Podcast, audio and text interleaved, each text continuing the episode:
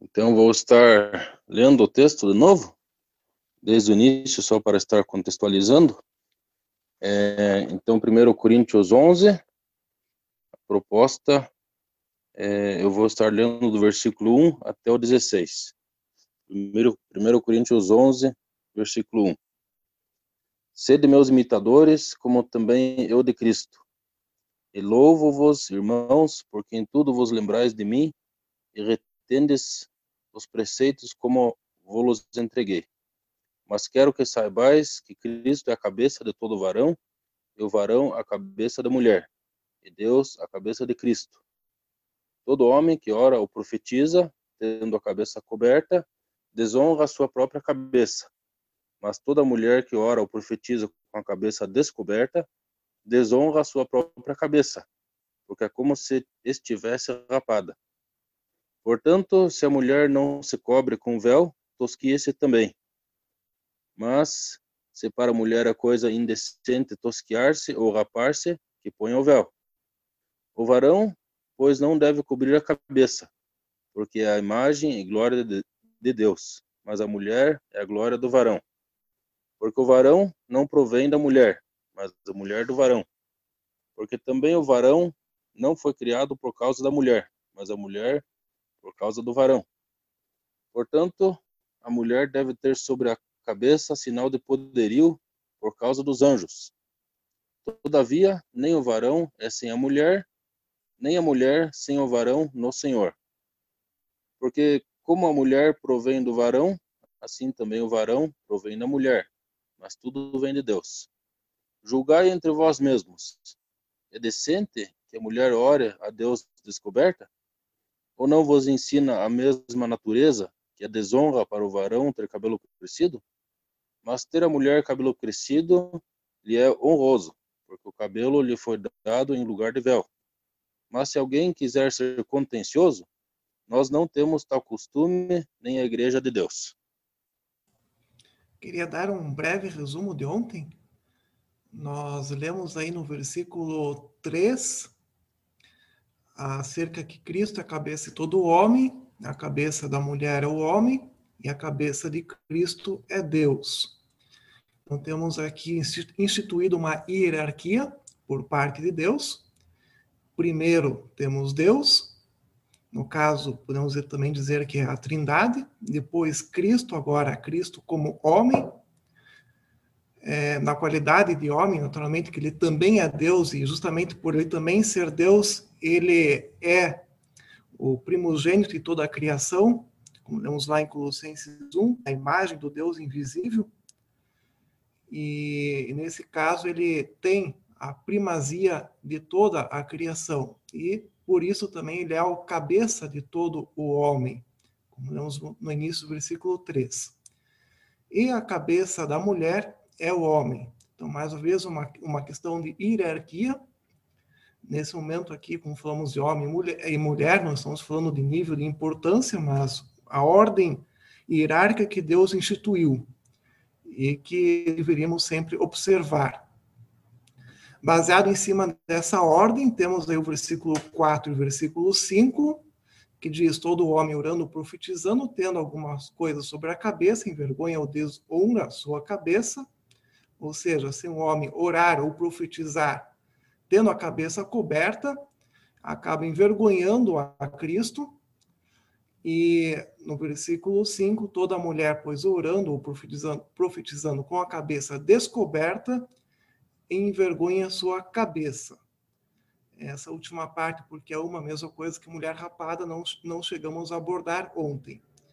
Aí, queria mencionar o versículo também de, sobre profecia, falamos ontem também, primeiro Coríntios quatorze, versículo três, o que profetiza fala aos homens para edificação, exortação e consolação.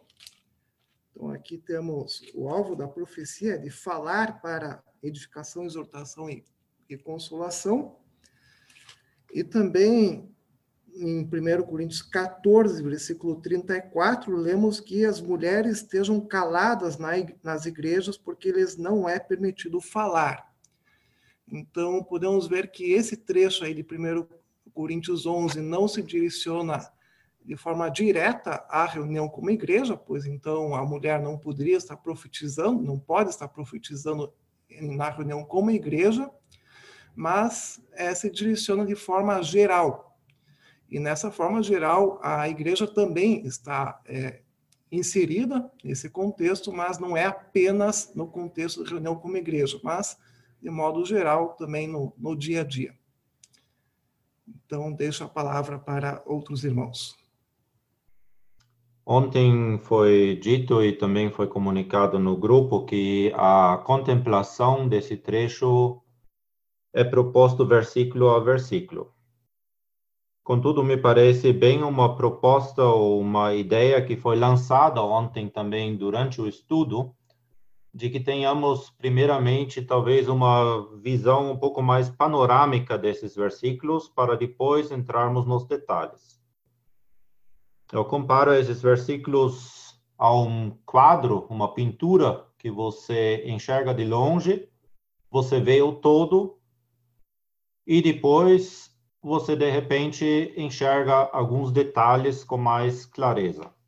E assim, muitas vezes, é com a palavra de Deus. Se não termos a visão do todo, fica um pouco mais complicado de, de vermos os detalhes. Então, vou fazer uma tentativa para contextualizar esses dezesseis versículos aqui. O Henrique já nos deu uma boa introdução, repetindo algumas coisas que vimos ontem. E nesses versículos nós temos um assunto em pauta. Esse assunto é o orar ou profetizar. É um ato que pode acontecer e a pergunta é que tipo de oração está, ou que tipo de oração e que tipo de profetizar está em pauta aqui.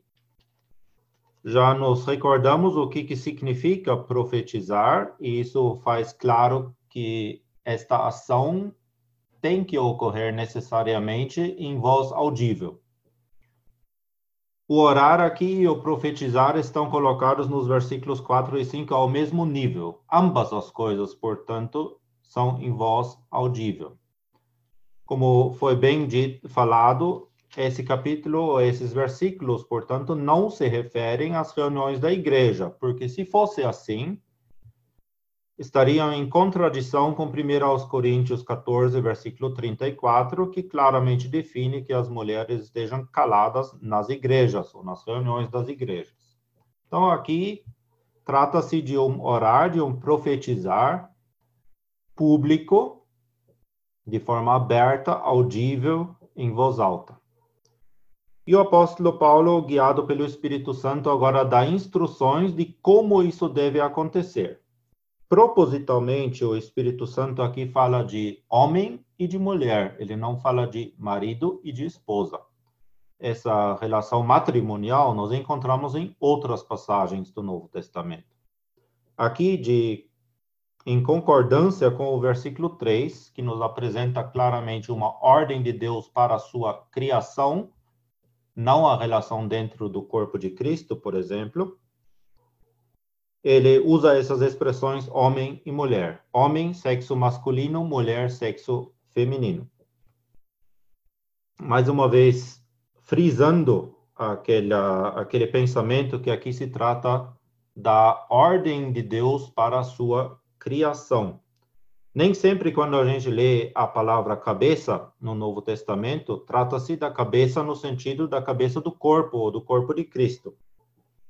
Ali, simplesmente, temos uma linha, uma linha descendente de autoridade, começando por Deus, tendo autoridade sobre Cristo enquanto homem aqui na Terra, e enquanto Filho do Homem, que ele continua também agora e para sempre. Depois, Cristo como autoridade sobre o homem, os, a pessoa do sexo masculino, e esse, por sua vez, tendo autoridade sobre a mulher. Muitas vezes, essa linha de autoridade e na direção inversa de sujeição uns aos outros, não é observado no mundo. Então, onde que essas, essa linha pode ser observada? Onde que a autoridade que Deus queria ver em toda a sua criação realizada onde essa sujeição que ele queria ver em toda a sua criação realizada pode ser vista? Bom, primeiro naqueles que são dele, que voluntariamente chegaram até ele e também se sujeitaram novamente a ele. Esses têm agora a obrigação até mesmo de observar essas indicações. E aí o Espírito Santo nos mostra que ações exteriores, atitudes exteriores, refletem uma atitude interior. Se eu digo que estou sujeito a Cristo e não observo certas coisas exteriores também, eu estou me contradizendo com os meus atos. Então, aqui nós aprendemos que o homem deve orar ou profetizar, essa, esse falar público, deve fazer isso de uma certa forma, e a forma é descoberto, da cabeça, com a cabeça descoberta. Por quê? Porque, do contrário, ele desonra a sua cabeça, que é Cristo, nesse caso, e também a sua própria cabeça, porque ele deixa de refletir a glória de Deus, mencionada no versículo sete. Já a mulher, quando ela faz uma oração pública, e talvez depois a gente veja ainda onde que isso pode ser possível, ou quando ela profetiza, portanto, fala também em voz alta, com aquelas finalidades apresentadas pelo Henrique, ela não o pode fazer de forma descoberta. Ela tem que cobrir a sua cabeça como um sinal de sujeição, como um sinal de reconhecer aquela autoridade colocada por Deus na criação. Então, o apóstolo, nesse trecho, ele nos mostra vários motivos, várias razões do porquê dessa cobertura ou não cobertura, conforme sendo homem ou mulher. No caso aqui do versículo sete, então, é mencionada também a glória de Deus. O homem é imagem e glória de Deus, o ser, a pessoa do sexo masculino. Já a mulher, ela é glória do homem. E o simples fato de, numa oração, de não profetizar em voz alta, se cobrir ou não cobrir, expressa esta verdade. Então, por meio desse ato, podemos uh, demonstrar que realmente queremos respeitar a sujeição que Deus nos mostra e a autoridade que Deus colocou em cima de cada um. Isto não é uma coisa de opressão, mas sim, como eu falei, de autoridade e de sujeição, que é contrabalanceado, inclusive, no versículo onze, quando Deus diz, todavia, nem o homem é sem a mulher, nem a mulher sem o homem no Senhor. Demonstrando e mostrando que ambos necessitam de si mutuamente, até mesmo quando não é marido e mulher. A humanidade, composta por homens e mulheres, precisam uns dos outros para contrabalancear isso. Eles têm a sua função, a sua importância, cada um em seu devido lugar. E depois ainda, a criação é mencionada por diversas vezes nesses dezesseis versículos, mostrando, inclusive, que a interpretação do versículo três também deve ser vista nessa linha. O versículo oito faz referência à criação, o versículo nove... e, de certa forma, também o versículo doze. Aí é dado mais uma razão pela cobertura da mulher e a não cobertura da cabeça do homem, que é um sinal de poderio, versículo dez, por causa dos anjos. Ou seja, há espectadores celestiais, seres celestiais que observam a humanidade, e eles estão vendo hoje em dia uma grande bagunça e um não respeito à ordem divina. E nós, como cristãos, como salvos, nós temos o grande privilégio de podermos demonstrar a esses seres celestiais, ao mundo dos anjos, a ordem que Deus colocou em sua criação. E, por fim, também é mencionado nesse contexto todo ainda o cabelo, tanto do homem como da mulher, não como um assunto principal desse capítulo, mas novamente para dar apoio àquela maneira apresentada nos versículos quatro e cinco, como devemos cada um de per si orar ou profetizar. Uh, falamos que isso não é um capítulo que trata das reuniões. E apenas para terminar agora, já ficou um pouco longo, como então podemos desprender ou deduzir desse capítulo que cobrir-se nas reuniões é algo bom, algo interessante para fazermos? Já vimos que não é porque a mulher ora, porque na reunião definitivamente ela não ora em voz alta. Quando eu era criança, muitas vezes eu ouvi dizer, não, a mulher tem que se cobrir porque ela ora em silêncio. Tudo bem, mas já ouvimos que o profetizar, mencionado aqui no mesmo nível, na mesma ordem, é algo em voz alta sempre, não pode acontecer em voz baixa ou sem voz audível. Portanto, a razão para cobrir-se na reunião deve ser outra. E a razão é bastante simples aqui nesse capítulo. Se nós vermos o versículo sete, o homem é glória de Deus. Se ele se cobre, se eu me cubro na reunião, como em qualquer outro lugar quando eu faço uma oração pública, eu simplesmente oculto a glória de Deus. Já ao passo que a mulher que se cobre, tanto numa oração pública que ela faz, como também na reunião, ela demonstra, por meio disso, em última instância, a glória de Deus. E o que queremos ver na reunião dos salvos? Estamos reunidos ao nome do Senhor Jesus, Ele no centro. Qual glória deve ser vista numa reunião de salvos? A glória minha, a glória da mulher, ou a glória de Cristo e de Deus? Então, o simples fato da irmã se cobrir deixa brilhar e aparecer a glória do Senhor Jesus e a glória de Deus. E é isso que queremos. Na reunião, voltado tudo para Ele. Então, ainda que esse trecho não trata das reuniões, podemos deduzir dele que é um bom costume, algo ótimo para se fazer, e algo muito simples com que nós podemos demonstrar, sem palavras, a glória de Deus e a ordem de Deus em sua criação. E onde será que Ele gostaria que isso mais fosse visto do que justamente quando os salvos, quando os que são dele, estão reunidos ao redor da pessoa do Filho dele?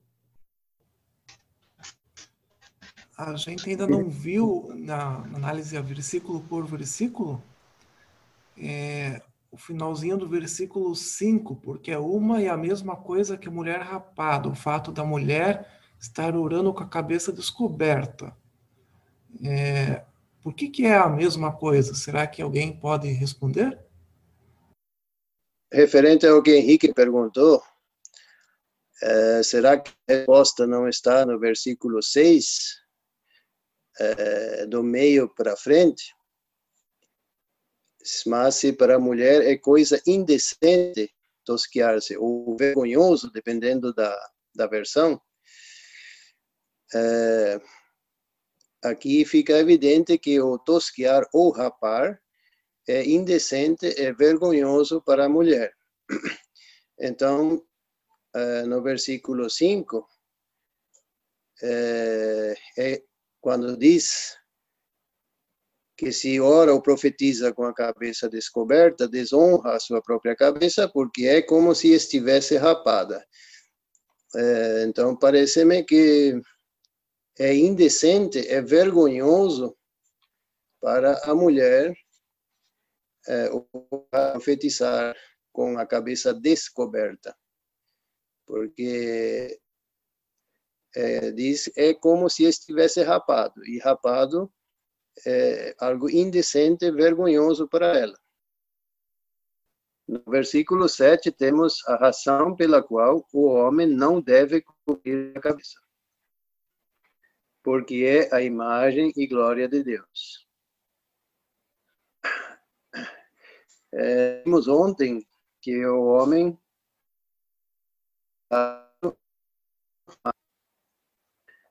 o que é uma imagem é uma representação. O homem, o ser masculino, é a representação de Deus aqui na Terra. E glória, glória a Deus. A glória é, irradia ou reflete alguma característica de. No caso do, ele deve refletir, irradiar as características de Deus. Ou seja, re- representar imagem e refletir as características de Deus, glória. Por essa razão, ele não se deve cobrir, porque ao cobrir-se, ele não está mais eh, representando Deus e não está mais refletindo a glória de Deus, ou as características de Deus. Já a mulher é a glória do homem. Aqui não diz que a mulher é a imagem do homem, porque ela não representa o homem. Mas sim, ela é a glória do homem. Ela reflete características do homem. E isso, é, aplicando agora ao contexto do matrimônio, embora aqui esteja falando, só para lembrar, esteja falando do homem e da mulher no sentido genérico, mas vamos eh, aplicar isso a um círculo mais restrito ao matrimônio. Será que nós, como homens, eh, em nossas casas, representamos a Deus? Refletimos características de Deus? Ou em nosso trabalho? E será que, mediante a nossa conduta, os outros podem ver alguma característica de, de, de nós, homens? E é, só fazendo um pequeno parênteses, nós é, é, muitas vezes, talvez até inconscientemente, fazemos uma diferença entre o nosso cotidiano e a igreja.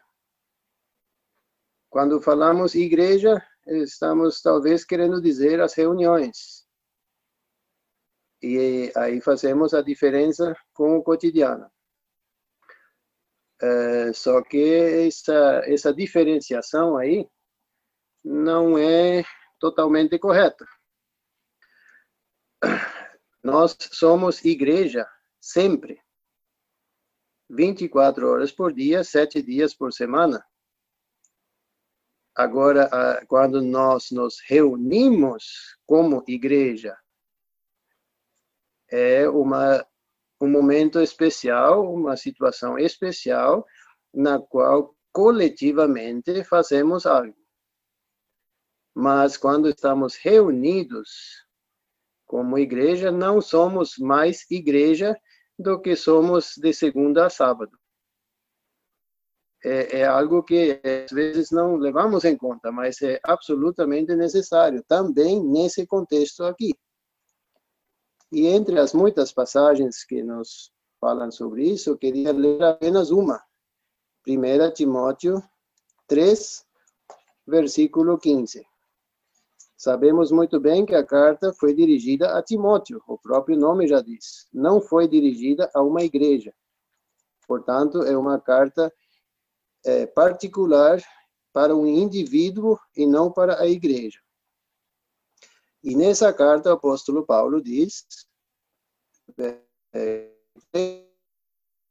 mas se tardar, para que saibas como convém andar na casa de Deus, que é a igreja de, do Deus vivo, a coluna e firmeza da verdade. Esse andar é, é, é muito claro que se refere à nossa conduta diária, ao nosso comportamento, a tudo que fazemos e dizemos a qualquer hora do dia e da semana. Então, voltando ao texto de primeira Coríntios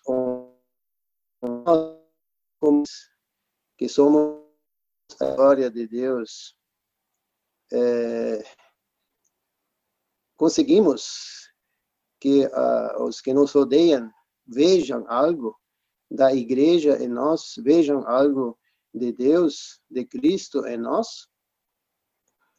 E a mulher é a glória do homem. Ela eh, reflete características do homem. Será que a mulher está consciente disso? Será que as, as nossas esposas eh, têm consciência da responsabilidade que elas têm? Quando em público eh, se, se comunicam com com outras irmãs ou qualquer outro momento, seja na, no, no cotidiano ou até mesmo também quando há uma reunião, quando antes ou depois da reunião conversam, será que as irmãs estão conscientes que mediante o seu comportamento elas refletem algo da, do do seu relacionamento com o marido? São questões bastante é, importantes e talvez ah, para alguns podem até ser um pouco desagradáveis.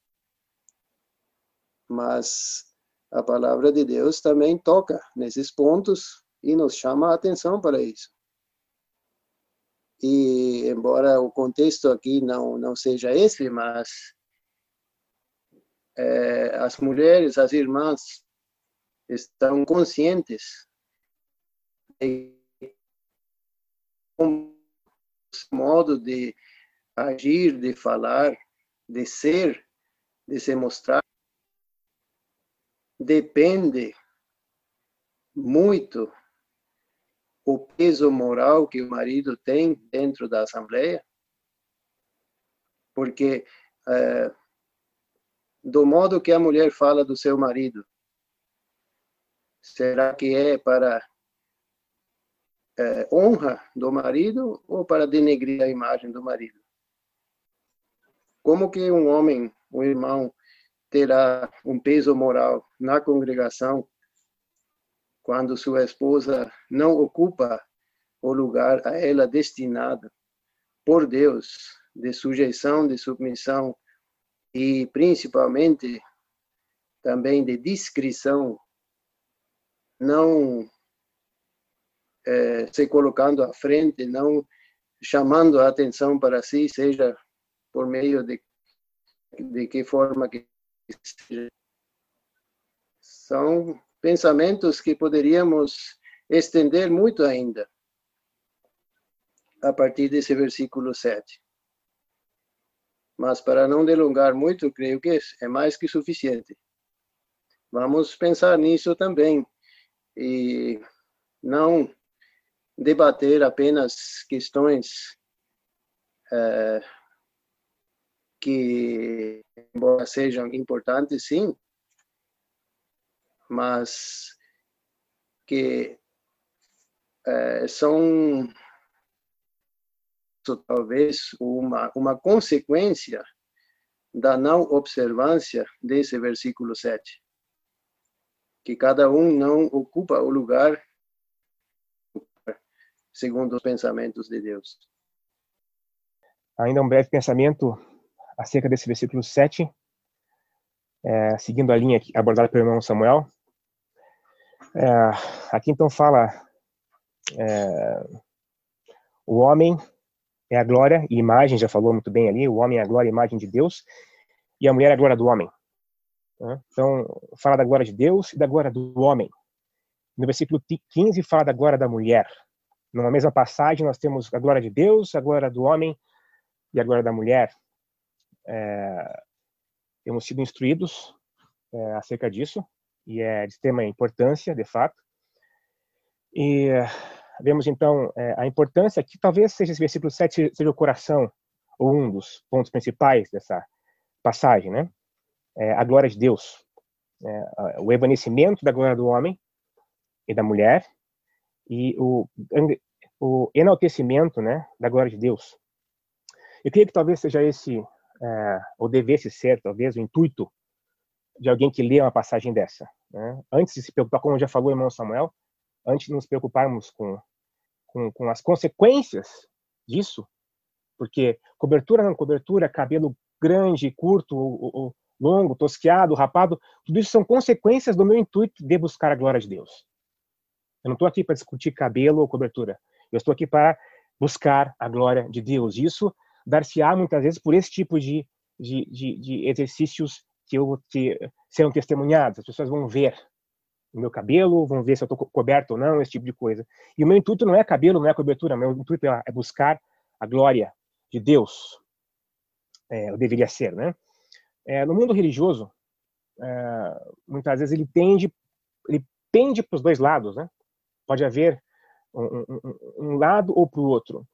É, no mundo religioso, muitas pessoas podem ler essa passagem e, e ter uma tendência mais, buscar mais, é, é, é, não buscar a glória de Deus. Pouco preocupados com a glória de Deus, eles buscam apenas uma, uma desculpa ou alguma, alguma brecha para poderem se sentir confortáveis com isso aqui.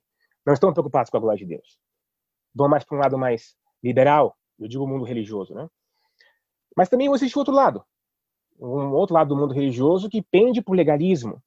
Busca também, nessa passagem, brechas legalistas para acusar os demais. Oh, você não é tão santo quanto eu, você não é tão santa. E, e aí torna-se uma, uma, uma, uma busca carnal. E, e, e nenhum dos dois lados está interessado na glória de Deus. Então, acho que os irmãos mencionaram muito bem acerca do nosso espírito com relação a essa passagem, ao lermos e estudarmos isso, de é, é, estarmos realmente focados e, e, e levarmos muito a sério e buscarmos realmente é, a compreensão de Deus sobre isso aqui. É, e eu posso, ao buscar a glória de Deus, ir para um lado ou para o outro, ou um pouco mais para a direita, um pouco mais para a esquerda, né? É, mas buscando a glória de Deus, creio que Ele há de nos abençoar nesse, nesse, nesse estudo. Então, é, é, é, acho que é um, bom, é um bom exercício interno de cada um, é, é, nos preocuparmos com Deus nesse momento e com a sua glória, e, e acho que isso há de, é, talvez, é, nos ajudar nesse, nessa busca, né? Queria ler um versículo baseado no que o Samuel tem falado. Efésios, capítulo cinco, nos mostra uma atitude do marido para com a esposa.